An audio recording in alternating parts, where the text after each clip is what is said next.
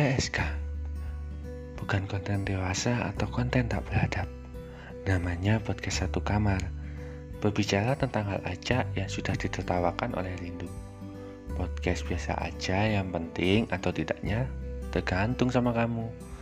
Menemani jam-jam ketika kamu sedang gelisah maupun canda Tetap di sini ya Dalam satu kamar dengan macam cerita Kutunggu ceritamu hari ini.